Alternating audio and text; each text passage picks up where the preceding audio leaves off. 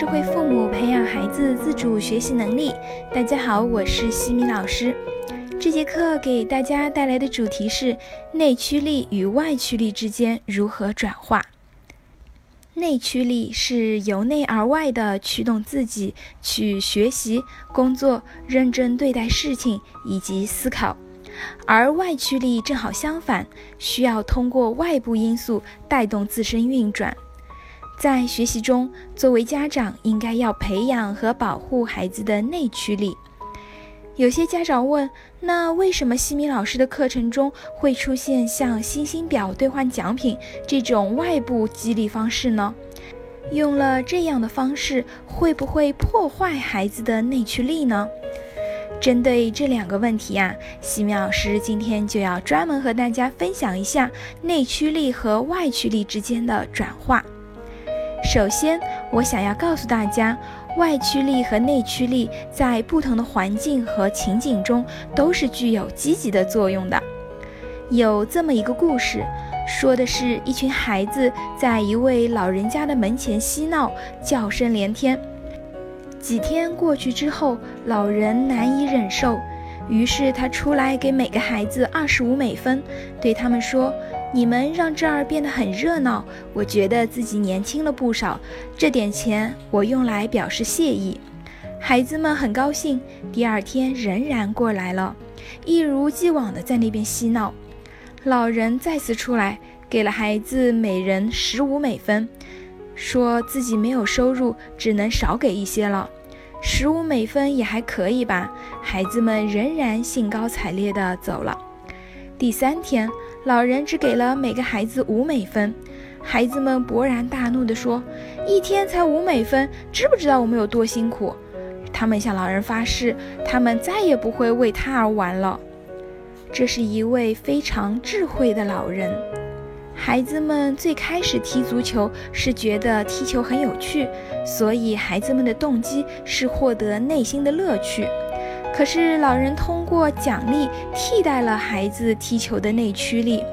孩子们的踢球动机变成了获得外在的奖励。之后老人减少奖励，孩子们踢球的动机也随之减弱，最终不再给老人踢球。这个故事也给了我们启示，外部奖励在什么时候用才是合适的呢？记住，一定是在孩子没有内驱力的时候再使用。为什么呢？如果孩子本来就对学习是充满兴趣的，而你却使用了外部物质奖励，就会像上面老人对待孩子踢球那样，会弱化原本的内驱力。孩子会为了得到物质奖励而学，一旦奖励减少，孩子就没有学习动力了。保护孩子的内驱力，这是我们教育孩子的重点，也是孩子成功的基础。但是我们看到很多孩子的内驱力已经被错误的教育方式给几乎摧毁了。我甚至看到过有上幼儿园大班的孩子已经对学习产生了厌恶，因为太多的课外辅导班，父母过高的期望，对孩子不断的否定、批评、比较等等，让原本对世界充满探索的欲望不断的被摧毁，导致完全失去了学习的动力。因此，我课程中给到了像星星表兑换奖品这样的外部奖励方式。虽然奖励对于一个人的驱动性是非常明显的，但同时也是会削弱内驱力，所以在使用的时候也是有一定的方法的。星星表要及时奖励和延长满足相结合。什么是延迟满足呢？就是为了长远的更大的利益而先自愿延迟或者放弃目前较小的满足。我们在做星星表的时候，罗列好今天的任务清单，完成了可以获得非常细小、微小的奖励，比如像幸运星、小贴纸或者盖章。当集到某个数量的幸运星，再给一个稍微大一点的奖励，满足孩子的需求。这些奖励都是事先要和孩子一起商定好，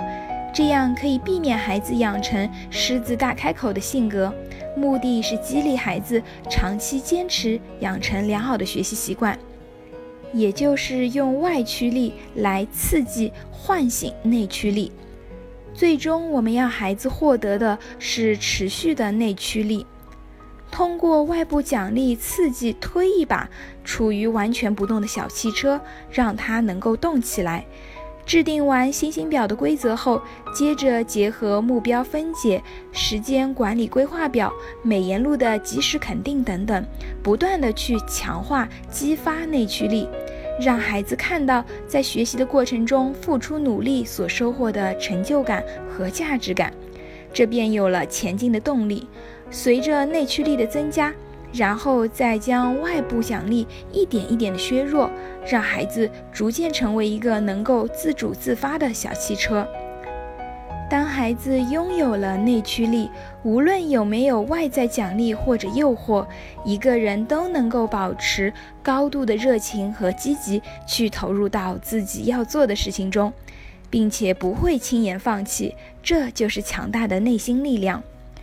最后再和大家总结一下，第一，孩子原本对学习感兴趣的时候，要避免用外部物质奖励，而是应该使用鼓励、赞美、给个拥抱这样子的精神奖励。只有在孩子已经没有内驱力、没有学习动力的时候，才使用外驱力。第二，外部奖励应该采用及时鼓励和延迟满足相结合。第三，不断强化激发内驱力，再不断的减小外驱力，最终要孩子获得的是持续的内驱力。从外驱力到内驱力的转化是需要一个很漫长的过程，根据孩子的实际情况，一般要坚持90到180天。在这个过程中存在反复也是非常正常的，家长一定要坚持和耐心。在下一期的课程中呢，我将会为大家分享幼小衔接第一步，让孩子喜欢上小学。感谢各位收听，如果你喜欢西米老师的课程，欢迎在评论区给到反馈意见，也欢迎大家关注我们的公众号西米课堂，留言告诉我你们感兴趣的话题或者疑问。感谢各位的收听，我们下次见。